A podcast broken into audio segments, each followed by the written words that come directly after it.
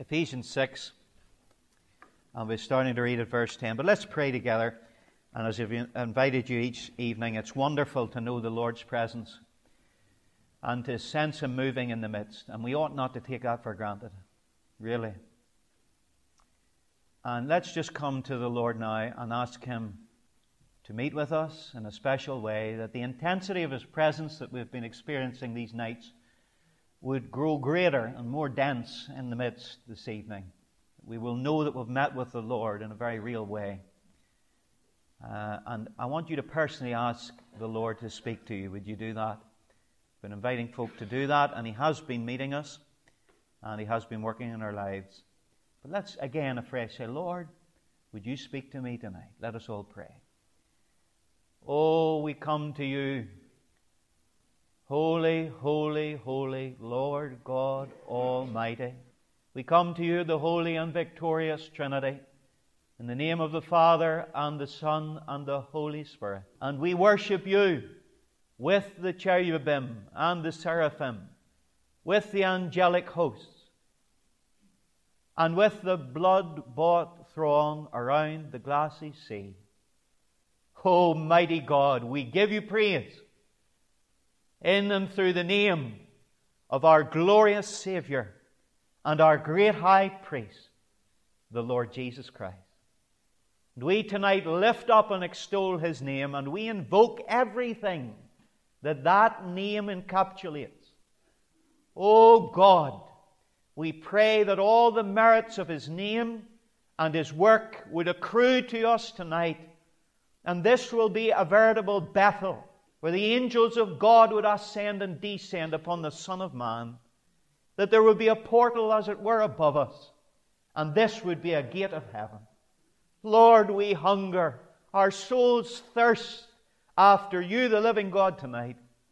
And we pray that you'll come and manifest your presence in our midst. We thank you that you are a God of grace and love, and you long to transform and change our lives. You long to renew our hearts. You long to reveal yourself to us in a deeper, more intimate way. Lord, move out all the blockages. Demolish all the mountains that would appear to be insurmountable in our lives. Whatever it is that is hindering us, whatever barriers of blessing we might have, Lord, tonight, by the mighty power of the Holy Spirit, we pray to you that you will make a way, a highway for the Lord. So, Lord, we wait upon you now. In Jesus' mighty name. Amen. Well, uh, if you haven't been with us so far, or if you have for that matter, you'll know that on Sunday evening we started with just the emphasis that was necessary that we need to be aware and alert to the fact that we are in a spiritual battle. And I'll not repeat myself, but we, we need to be sober and vigilant to the fact that once you trust Christ, you change kingdoms. And effectively, because your Lord is now Christ and you're in the kingdom of light, everything else that exists in the universe that is not in the kingdom of God is going against you, and therefore you are going against the flow. And it's then that you really become a target in the sights of the enemy. And so we must debunk this myth that when you get saved and filled with the Spirit and you seek to go on with God, that all of a sudden the devil loses interest in you. On the contrary, you become of prime interest to him, especially if you want to be on fire for the Lord and his cause and blaze a trail for Jesus. And then uh, Monday evening we began to look at these individual pieces of armor. We looked on Monday night at the belt of truth, the necessity of transparency and candor in the Christian life, to walk in the light, to be truthful with God, ourselves, and with others. And the, the truth is, of course, not some kind of abstract dogma. This is the, the, the error that we often fall into, particularly in evangelicalism. But the truth is a person, Jesus. I am the truth. And it is through an intimate relationship with Him that we actually enter into a knowledge experientially of what it is to know the truth and to walk in truth. Then we looked at the breastplate of righteousness on Monday evening as well. uh, how the enemy would seek to penetrate our emotional life, our heart. And often he does that through accusation. He is the accuser of the brethren. He wants to condemn us. But we must choose to cover ourselves with the righteousness of Jesus. We've got nothing of ourselves to offer to God, the holy God of heaven. But when we plead the righteousness of Jesus, we can go to the enemy and say, Yes, well, I may be guilty as charged in that respect. I may have done that thing. But I am not covered by my righteousness. I am covered by the righteousness of Jesus. Isn't that wonderful? His only righteousness I know. His saving truth proclaim. And then last night, well, I'm trying to remember myself, uh, the shoes, that's what it was, wasn't it? The shoes of the gospel of peace. How the enemy wants to rob us of the peace of God which is beyond understanding. Um, we'll, we'll, not repeat ourselves, and we'll maybe touching some things uh, in that regard tonight. But we're looking this evening at the shield of faith. So let's read this portion together again from verse 10. I hope it's sinking in. Finally, my brethren, be strong in the Lord and in the power of his might. Put on the whole armour of God, that you may be able to stand against the wiles or the schemes of the devil. For we do not wrestle against flesh and blood, but against principalities, against powers, against the rulers of the darkness of this age, against spiritual hosts of wickedness in the heavenly places. Therefore, take up the whole armour of God, that you may be able to withstand in the evil day, and having done all, to stand. Stand therefore, having girded your waist with truth, having put on the breastplate of righteousness, and having shod your feet with the preparation of the gospel of peace. Above all, and here's where we are tonight, above all, taking the shield of faith, with which you will be able to quench all the fiery darts of the wicked one. And take the helmet of salvation and the sword of the Spirit, which is the Word of God, praying always with all prayer and supplication in the Spirit, being watchful to this end with all perseverance and supplication for all the saints. I emphasized to you last evening a point that I hadn't made before in this week, and that is that these pieces of armor are essentially life conditions that God the Holy Spirit wants to engender in our everyday experience. We pointed out that yes, we need the armor for the evil day when we face a particular spiritual crisis or challenge. But we need to be adorned in this armor every day, for none of us know when the evil day is going to come. And so, for that eventuality that crops up every now and again when we're attacked or we're tempted, it's too late to start putting on these pieces then. These pieces of armor, rather, are lifestyle traits and characteristics that we as Christians ought to be putting on on a daily basis. And there's so much in Scripture about putting off the old man, putting off the works of the flesh and putting on the Lord Jesus Christ. And that's simply what the armor is. It's putting on everything that Jesus is and has been given to us in grace. And so tonight we're going to look at the shield of faith. And there's an interesting phrase here uh, in, in verse 16 above all, taking the shield of faith. Now, what does that mean? Well, it can mean a number of things. First, it could mean that uh, you can have all the other pieces of armor on the helmet, the breastplate, the belt, uh, the, the, the sword, and the shoes. But essentially, no, armor is worth anything without a shield. The shield, if you like, is the, the first line of defense. It's good to have those other pieces of armor on if, if you're not able to deflect a fiery dart or, or a blade with the shield. You've got this extra layer of protection. But essentially, the shield is the primary field of defense. And so, in that sense, Paul says, above all, and it is, of course, logistically covering all the other parts of the armor and indeed the whole body. It was literally put above all things. And it is there in order to deflect all the onslaughts of the enemy. Look at the end of the verse. With which you will be able to quench all the fiery darts of the wicked one. Now, this is a very powerful weapon in our hands, even though it is defensive rather than offensive. It meets all the onslaughts of the wicked one. This is our shield. Now, what kind of a shield is this shield of faith? Well, from uh, children's Bible books and maybe even from films or encyclopedias, you may have a concept of this being a round shield that is called a buckler in the Bible, like a button shield. That is not the shield that Paul has in mind here, I believe. It is rather literally a door shield.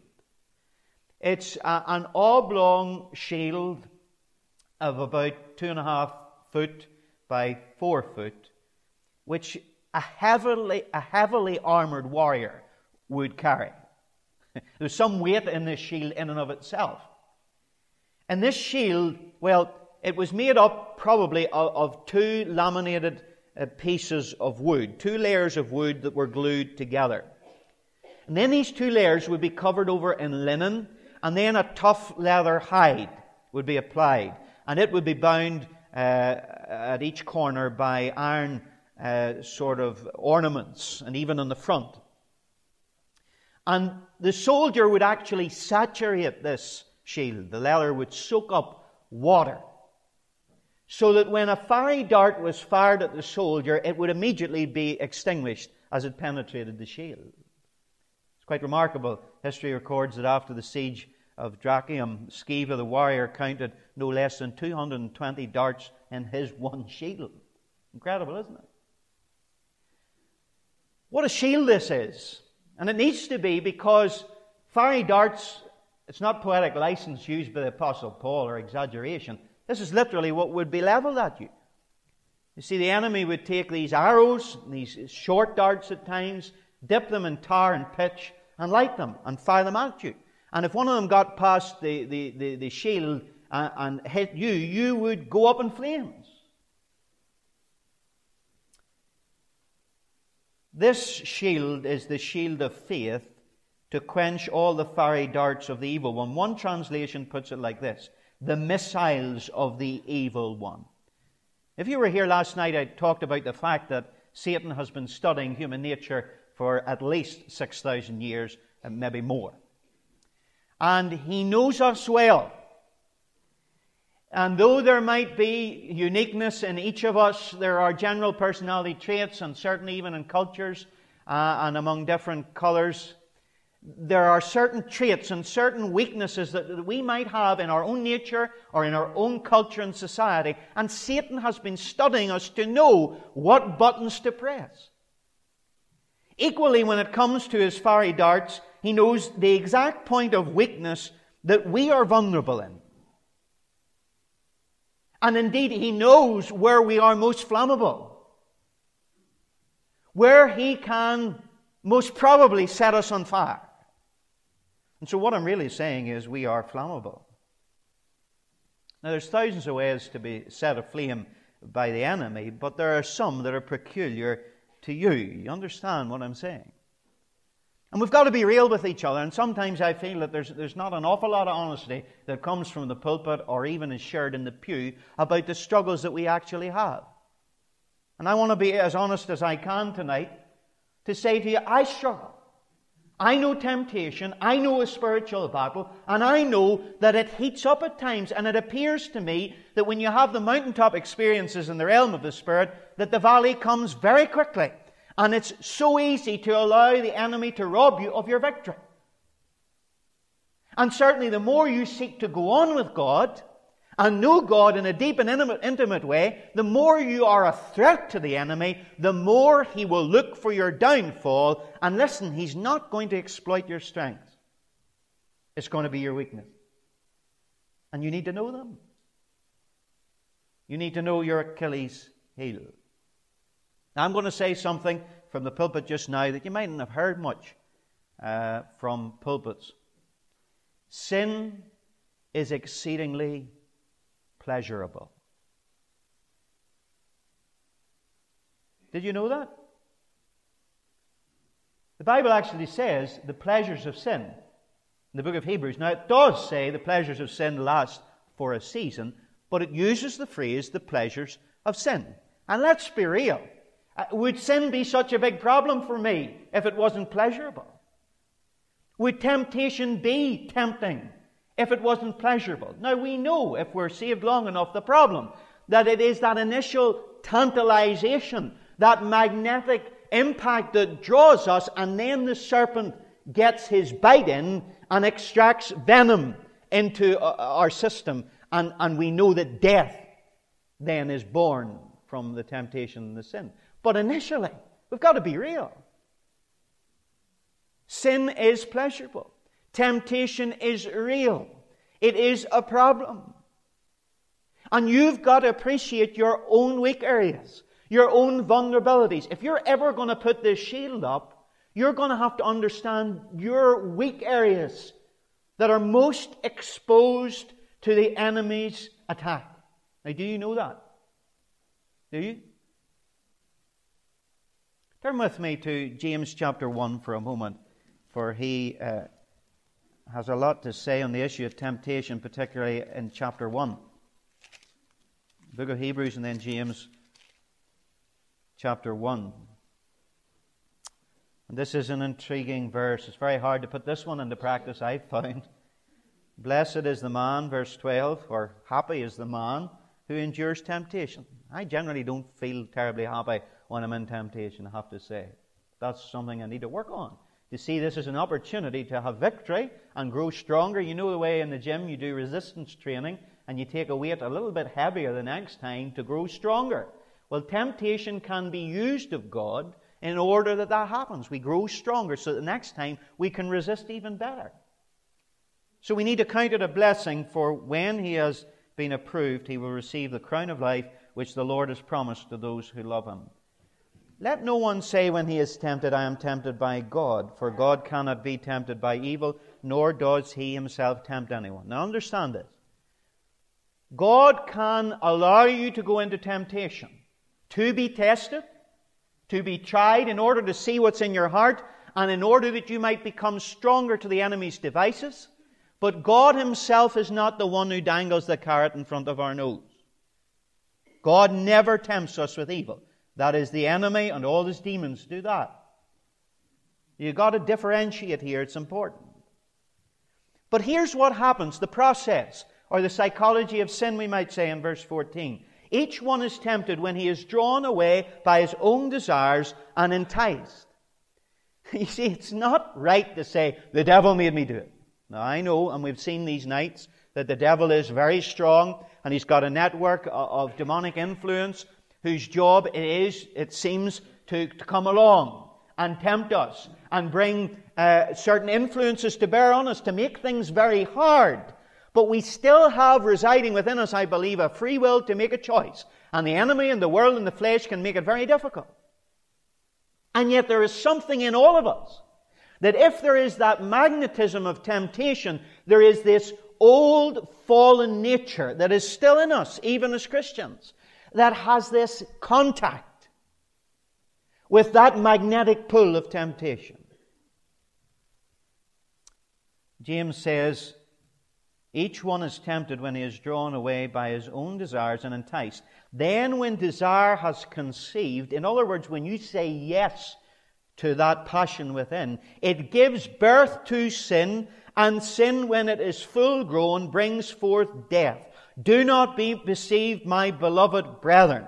In other words, we've got a responsibility when it comes to sin. It's not enough to say, oh, my childhood was to blame. Now, yes, we've seen that our childhoods have an awful lot to do with how we're set up to be vulnerable to certain practices in our life. There's no doubt about that.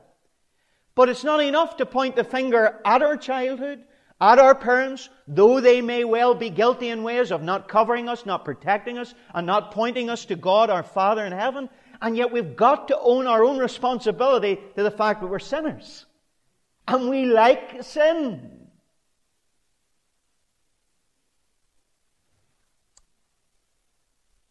But we've also got to be real to the fact that the sin that tempts you may not be the sin that tempts me.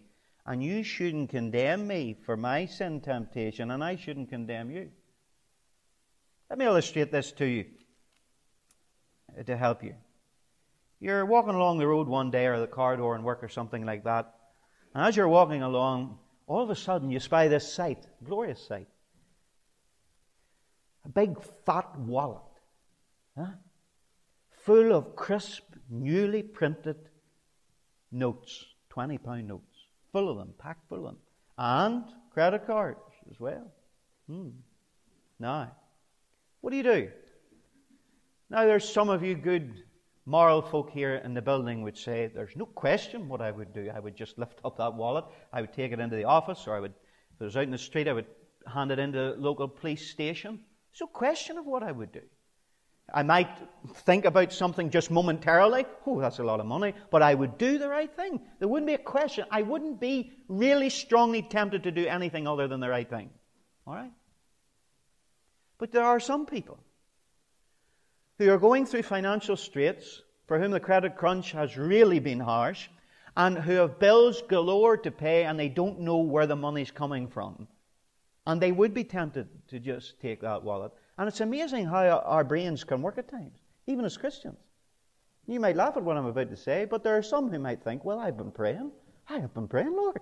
Yes, I've been praying that you would provide my need and that you would do something to, to, to help me, Lord. And what's the chances of this happening?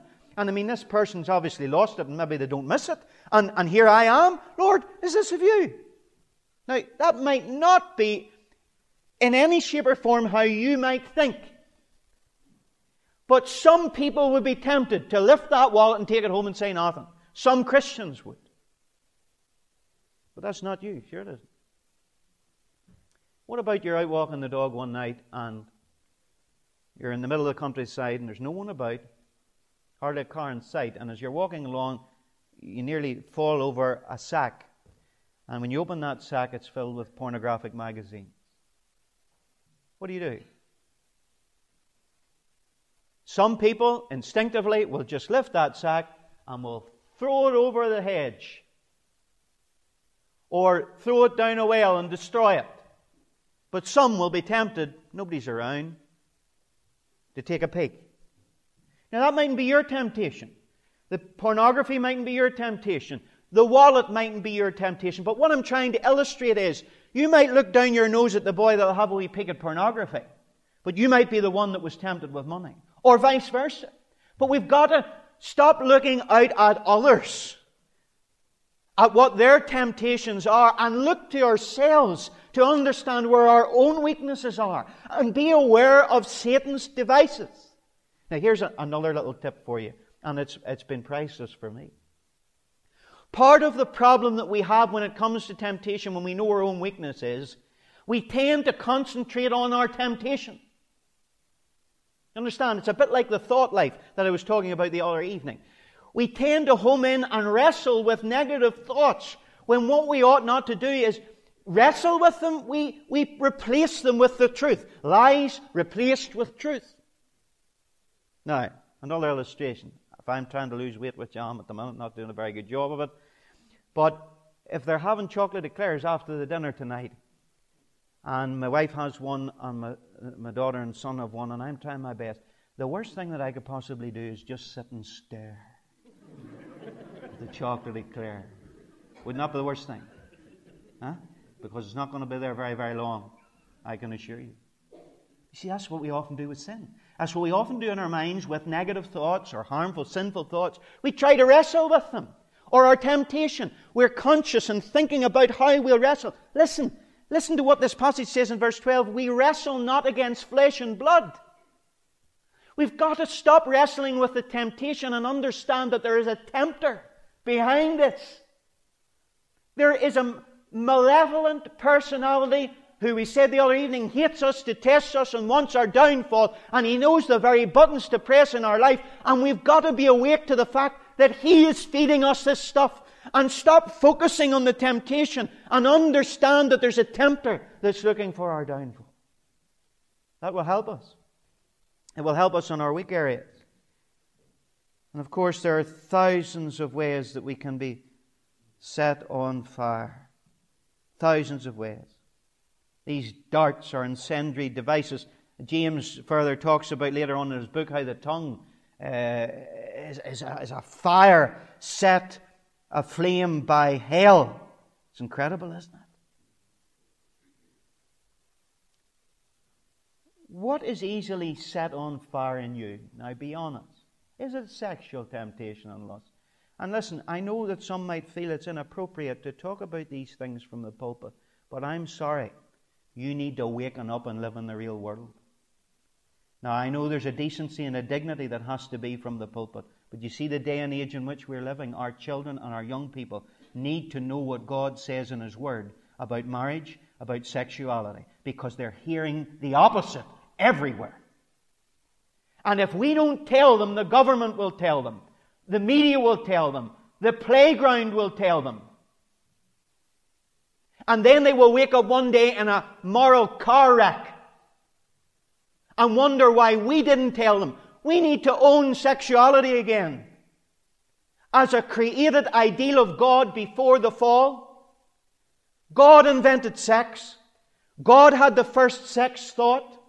God ordained it in marriage between a man and woman, one man and one woman, and we need to tell people the truth of the holiness of the marriage bed, which is undefiled. But maybe there's so much shame in our own life from the way sex has been in our past that the devil has an advantage over us. And we're drowning in guilt and shame tonight. Maybe your weakness is and of course, there is the utter mass proliferation of pornography. And this is at epidemic proportions in the Church of Jesus Christ, but very few people want to talk about it. And it's time we got real. Now, some of you tonight I know don't, don't even know how to turn the thing on, the, the computer. You don't. Huh? You're still struggling with the microwave and all, aren't you? Huh? But you know, our children, boys, I'm telling you, they can work those things inside out. And I would beg you tonight, I would beg you, don't you put a computer in your child's room without protection. Don't dare do that. You know why I'm telling you that? Because I know what I would have done. And would still do if I didn't have boundaries in place and I wasn't relying on the grace of God and seeking His face day by day. We need to understand our weaknesses. Maybe that's not, maybe it's financial. Maybe it's business life. Maybe it's ethics. Where you're just, you know, ducking and diving a wee bit. Being a bit economic with the figures when you're filling in the forms. Huh? What's your weakness tonight? Is it worry that we talked about last evening? Is it fear and anxiety? Is it jealousy?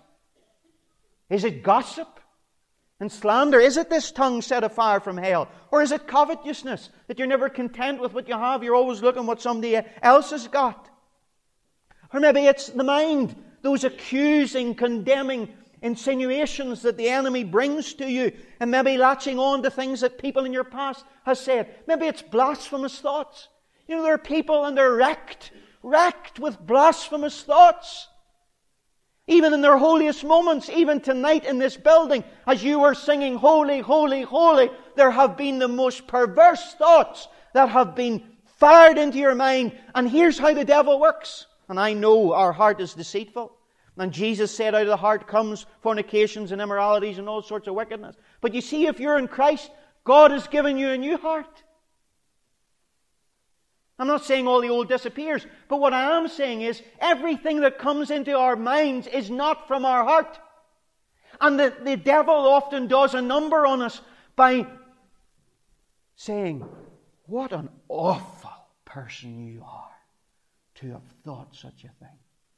Now, I'm not talking about things that James is saying comes from our inner nature, things that we are naturally drawn to, even sinfully. I'm talking about things that you don't want to think about, you would never dream of, and they all of a sudden shoot into your mind and your consciousness. Do you know where that comes from? The enemy. But the enemy wants you as a child of God to say, Oh no! Oh, I'm an awful person. I'm wicked. There's something wrong with me. I'm warped. I'm perverse.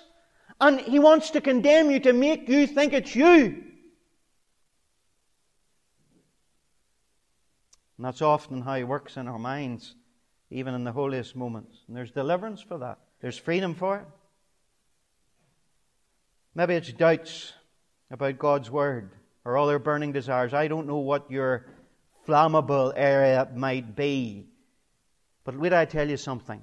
When he fires that dart, if you don't extinguish it immediately by faith, that's when it appears to become uncontrollable. I've said we've got a choice in what we think about and what we believe. We've got free will. But you might say tonight, well, why is everything spiraling out of control? Why does it seem that I, I can't get a hold on these things now? Why? Because you let the dart get in and it's got to such a flame that it appears to be engulfing you and consuming you. Praise God, there's help. But we've got to understand the, not be ignorant of his devices and his schemes and how he works. And as far as is possible, when those fiery darts come, extinguish them immediately. This is not what I used to do. Here's what I used to do.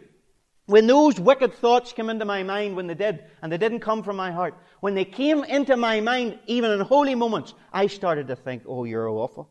I started to introspect. I started to dissect. I started to say to myself, what are you?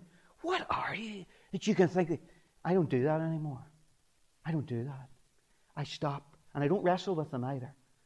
I command the enemy. I submit myself to God and I command the enemy to flee from me and I put truth into my head. I don't even think about that thing for a moment.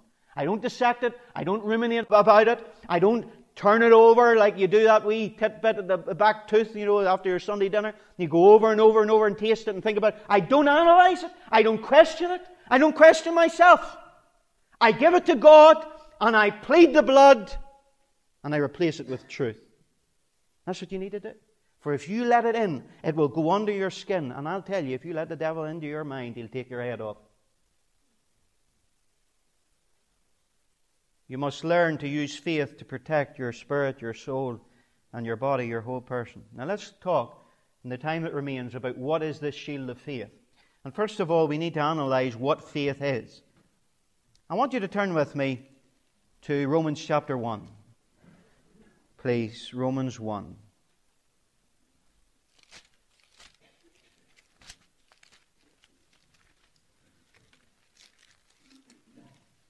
Verse 16 and 17. Paul says, For I am not ashamed of the gospel of Christ, for it is the power of God to salvation for everyone who believes, for the Jew first and also for the Greek. For in it the righteousness of God is revealed from faith to faith, as it is written, the just shall live by faith. I've already spoken to you about how all this armor does not come to us by default through the death of Jesus. It is ours by grace, but you keep reading this active language in Ephesians 6. Take each piece of the armor. We have to appropriate it as in every facet of Christianity given to us by grace, we appropriate it by faith. And this terminology is wonderful. Christianity is from faith to faith. As someone put it, is a faith exercise from beginning to end. The just shall live by faith, verse 17. Now, that is a direct quotation from Habakkuk chapter 2, verse 4. The just shall live by faith. It's what Martin Luther rediscovered during the Reformation to realize it's not by the works of the law that anyone is justified, but by grace through faith in Jesus. By faith, we are justified with God and have peace. Habakkuk 2, verse 4 is mentioned three times in the New Testament. Here in Romans chapter 1, in Galatians chapter 3, and in Hebrews chapter 11. And on each occasion, the emphasis is different. The book of Romans is about how we can, well, among many other themes, it's about how we can be right with God. How we can be just and righteous in God's eyes. And here we have at the very beginning this emphasis. The just. That's the emphasis. This is how to be right with God. By faith. The just shall live by faith. In the book of Galatians, there was a controversy among those who had been born again. They begun this journey of faith in the Spirit, but they were trying to be made perfect by the flesh. And these Judaizers had come in and said, You need to obey the laws of Moses and be circumcised and keep the rites and rituals of Judaism. And Paul had to come and say, No, you start in the Spirit and you continue in the Spirit and you finish in the Spirit. You can't be made perfect by the works of the flesh or the works of the law. And so he emphasized again this verse. What? The just shall live. How? Live by works? No. Live by religious ordinances? No. Live by faith. That's how we live. The last reference is in Hebrews 11, where I want you to turn quickly. Hebrews 11.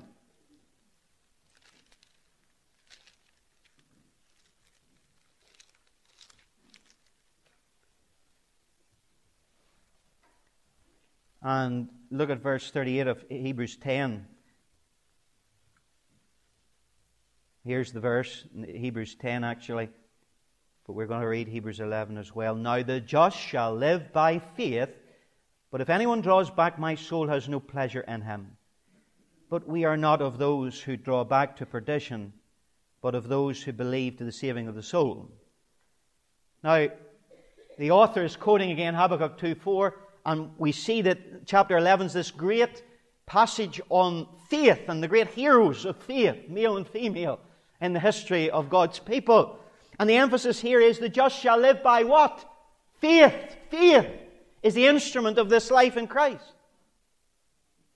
And then there's this great excursus on faith, verse 1 of chapter 11. You want to know what faith is in this shield? Now, faith is the substance of things hoped for the evidence of things not seen. Now, that is nonsensical from a logical perspective. In a sense.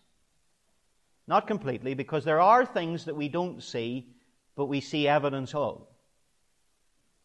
Uh, I can't see anybody's brain here tonight. But I'm assuming you've got one. Huh? Because there's certain sensory perception, there's movement all witnessing something none of us can see. You've never seen your own, have you? Hmm?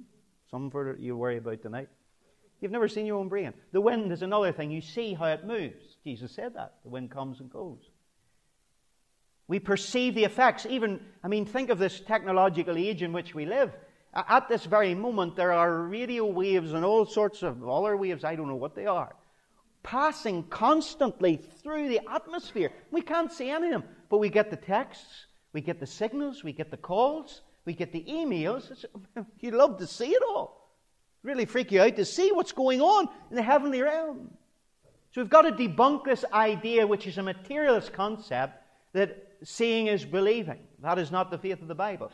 Faith, but goes further. It is the evidence of things not seen.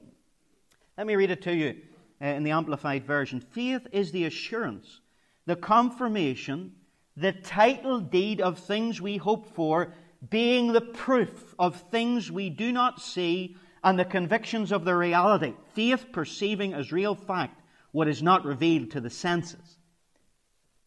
Faith is like the sixth sense of the child of God. Faith is described, the Amplified, as the title deed. What does that say? It says you own a thing, even if you're not possessing it at that moment. You've got the title deed, you're the rightful owner.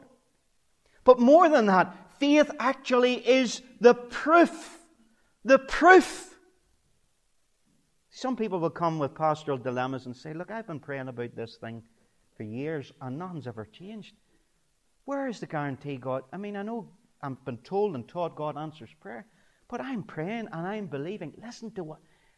If you believe, faith is the proof. That's what verse 1 says. The proof.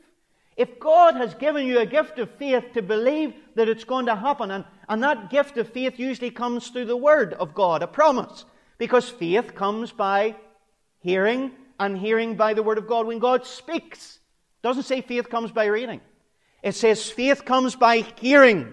When we're imparted a gift where we hear God saying to us through the Word, or maybe another means that He has ordained, He's given us an assurance. That is the proof. That's the proof that that thing that you don't yet see is going to happen. Isn't that wonderful? The handle on the unseen, the title deed to your possessions, even if you don't seem to have entered them yet. I have to say to you tonight, and I don't want to be controversial, but I believe that a great deal of bad theology has weakened our faith in God. We've actually set people up to not expect God to do things that we believe Him for. And I think that is an indictment against the Church of Jesus Christ. We have divested some of the greatest statements of our Lord Jesus Christ because And this is often the reason, and, and there's a, a, a, a method to my madness in going down this road. It is fear that robs us of faith. Fear. And often our theologies are motivated by fear. What will they think if I believe God for that? If I go and pray for this person's deliverance or their wholeness, what is what are the and what if I fail? What if I fail? It's not about you. It's got nothing to do with you. It's about God. It's God's promises. It's God's prerogative to do a thing. I'm not talking about harebrained nonsense and telling people to give up their medicine and God's healed them and all this. I believe the power of God is the same today as it ever was. And we need to get back to a faith in God's power, whatever our theology. And we need to be aware of anything, even if it's doctrinal, that engenders fear in us that robs us of faith and belief in the promises of God. Here's why. Because expectancy draws God. Expectancy. Look at verse 6 of chapter 11. But without faith it is impossible to please Him. Impossible to please Him. For he who comes to God must believe that He is and that He is the rewarder of those who diligently seek Him. Expectancy draws God. Now, if you tell people, and again, I'm trying my best here, okay, not to thump on your toes, but if you tell people the power of God died when the apostles died, what do you think that's going to do to their faith? Huh? I'll leave that one with you. What is this shield? Shield of faith. But more, I, I, want to move on. It's not just the promises of God and claiming them by faith. It's not just the proof of something imparted to us by a word from God. Listen, it's, as far as I'm aware, the only mention of a shield in the New Testament is here in Ephesians 6. But from the Old Testament, we get great understanding. The first mention of a shield is regarding Abraham at the close of a struggle against the unbelieving kings who attacked the king of Sodom and his allies. And in Genesis 15, verse 1, you don't need to turn to it, just listen. It says, After these things, the word of the Lord came to Abraham in a vision, saying, Do not be afraid, Abraham. I am your shield and exceeding great reward. The first mention of a shield here God is the shield. God is the shield. Isn't that wonderful? In fact, we'll see probably on Friday night that every piece of this armor corresponds to the Lord Jesus Christ. Every piece. And if you look in the book of Isaiah, you will see a prophetic picture of God Himself, Jehovah, wearing armor. This is the armor of the Lord, but this is the Lord Himself, as I said earlier. We are putting on the Lord Jesus Christ. God is your shield. That excites me tonight. God is round about me. How can I be afraid? The second reference is in Deuteronomy 33 and Moses' song of praise for God's majesty in Israel. Listen to this. It's found, if you want to jot it down, verse 27 29 of Deuteronomy 33. Listen, let it sink in. The eternal God is your refuge, and underneath are the everlasting arms. He will thrust out the enemy from before you and will say, Destroy. Then Israel shall dwell in safety. The fountain of Jacob alone in a land of grain and new wine. His heavens shall also drop dew. Happy are you, O Israel. Who is like you? A people saved by the Lord. The shield of your help and the sword of your majesty. Your enemies shall submit to you, and you shall tread down their high places. What is this shield of faith? I'll tell you what it is. Faith is confidence in God, in who He is, His character, in what He says, His covenant promise. That is the shield of faith. It's not, it's not just what we believe. It's how we believe. how we believe. I've mentioned previously, and others have mentioned it in their prayers, this verse to do with spiritual warfare. In 1 Peter 5, verse 9, Satan goes about like a roaring lion seeking whom he may devour. I heard one preacher say he's a toothless lion. Was I mean, uh, we, we needn't to be afraid of him then, eh? A toothless lion. No, he's not a toothless lion. Boy, has he got teeth. You want to see them. And we need to be very careful in what we say. We ought not to speak scathingly or sarcastically or humorously of the devil or demons. Angelic beings showed reverence and respect towards Satan. And we need to be careful. We need to be careful. But we need to know that though he goes about and he hates us and detests us and he wants to destroy us, what does Peter say? Whom resist steadfast in the it, faith. The faith. But it's not just the body of what we believe, but it's how we believe it. Are we standing on it? That's the victory that overcomes the world. Turn with me quickly to 1 John. 1 John chapter 1. Or sorry, 5. Chapter 5, I should say. 1 John chapter 5.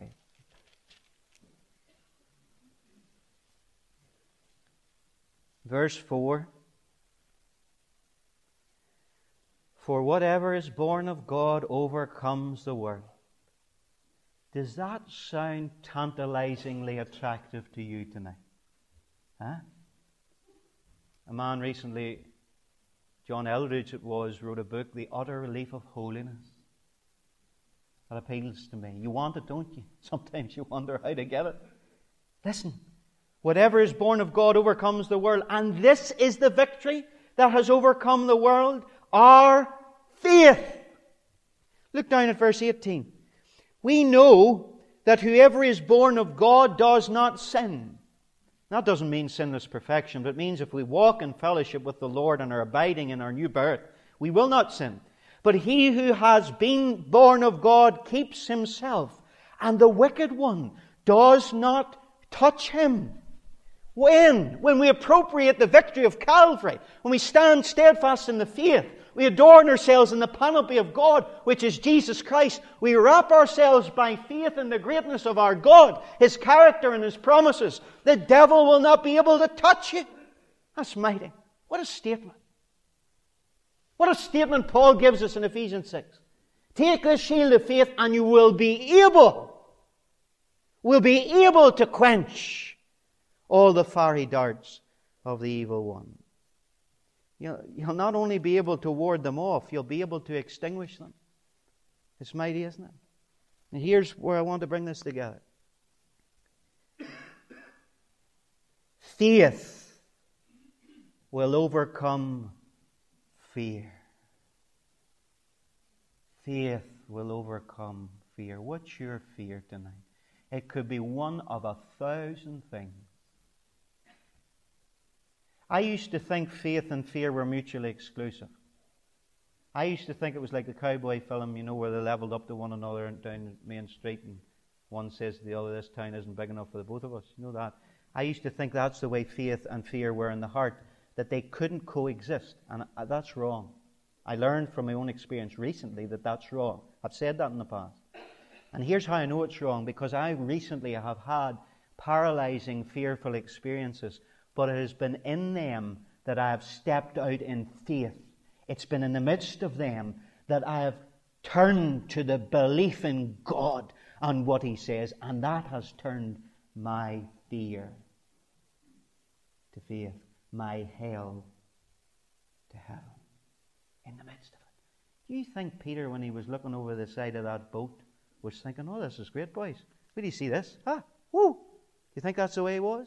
I think he was totally inside, eaten up with fear and trepidation. But what did he do? He took the step of faith. And wherever you are tonight, wherever you are, don't try to deny your fear. Don't try and push it down and suppress it. Be real with it. But choose not to believe the lies of the enemy, the condemnation and accusation of Satan, but choose to believe God. Oh, I love that statement of the Apostle Paul in the shipwreck.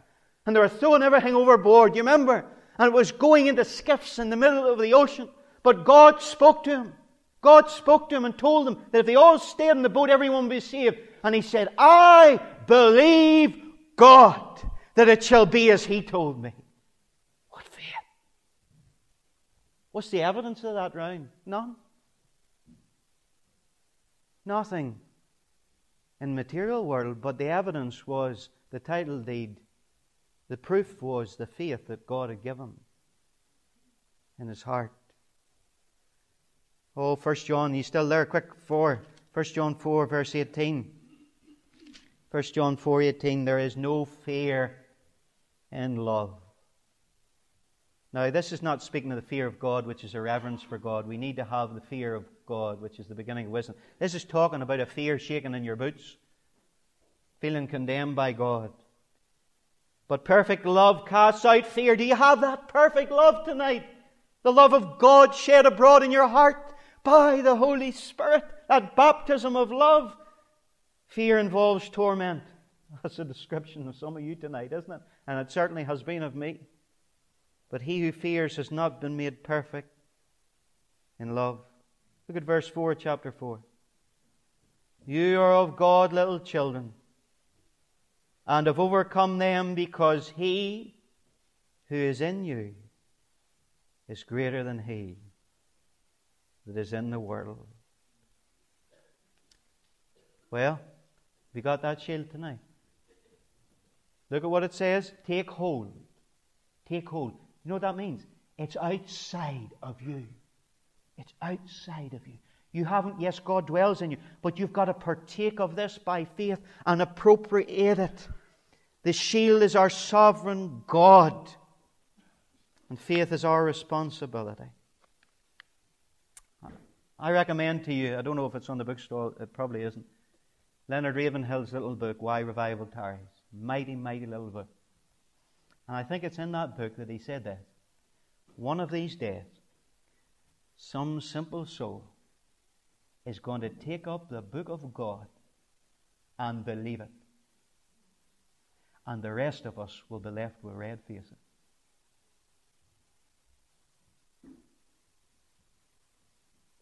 Do you believe God?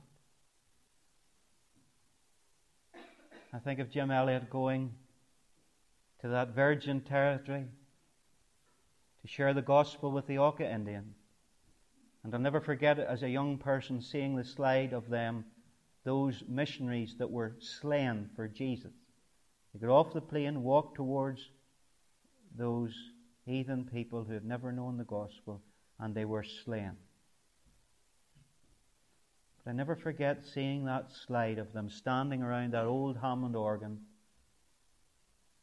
And what they were singing was, We rest on thee, our shield and our defender. We go not forth alone against the foe. Let us pray.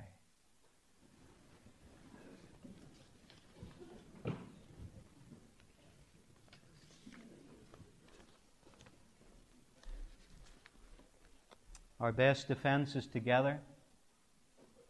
These Roman soldiers would often lock their shields together. I think they called it a tortoise formation or something like that. Armed forces still use it today, even our own police in riot situations. We need each other. We do. We need to bear one another's burdens, and there's a struggle on here today. And I tell you, there's a, a moral a moral catastrophe on our doorstep. There is a moral apocalypse, and we need to come together in the kingdom of God to take our stand, and we need to have faith. But let's be personal tonight. Is there anyone who God had spoken to, and you just want to acknowledge that, and you want to bring your fears, your exposures, your, your flammable areas that you know Satan has been capitalizing and you know you've been overcome. And is there anyone here tonight that wants to know that freedom that only Christ can give? He's very evidently here by His Holy Spirit. Is there anyone who will say tonight, Tonight's my night. And I want to lay it all down at the foot of the cross. And you confess whatever needs to be confessed and repented of of the Lord. It maybe is unbelief, it maybe is fear. It may be judging others for their sins when you have been giving in to your temptations. It's maybe been wrestling in the flesh against the things that you struggle with rather than in the spirit.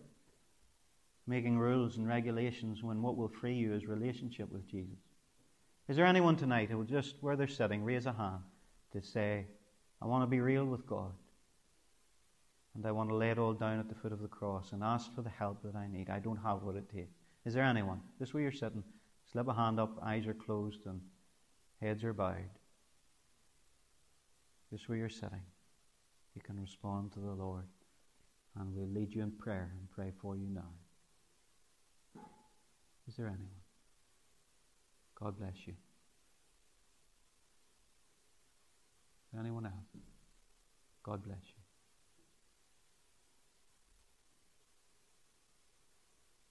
God bless.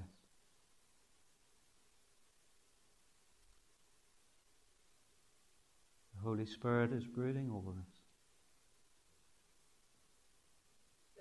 He is the Holy Spirit who brooded over the chaos in the beginning and brought creation. And He broods over us now to bring the new creation. Will you respond to Him tonight? Is there anyone else? Let me lead you in prayer. Just come to the Lord and say, Lord Jesus Christ, I come to you and surrender all that I am and all that I have spirit, soul, and body, mind, emotion, will. I surrender to you, Lord. Confess your sin to Him. Take it on your lips and confess it. Confess your struggle. Confess it. Take it on your lips. and say, Lord, I repent of these sins. If you're not even converted, tonight would be a good time. Come to the cross and ask the Lord to cleanse you in the precious blood. And ask Him to save you and be Lord of your life. Renounce Satan and all his works. Would you do that? Say, I renounce Satan and all his works. And ask the Father in heaven to fill you with the Holy Spirit. For you can't do this on your own. None of us can. We need the blessed Holy Spirit. Thank Him for hearing your prayer. In Jesus' name. Amen.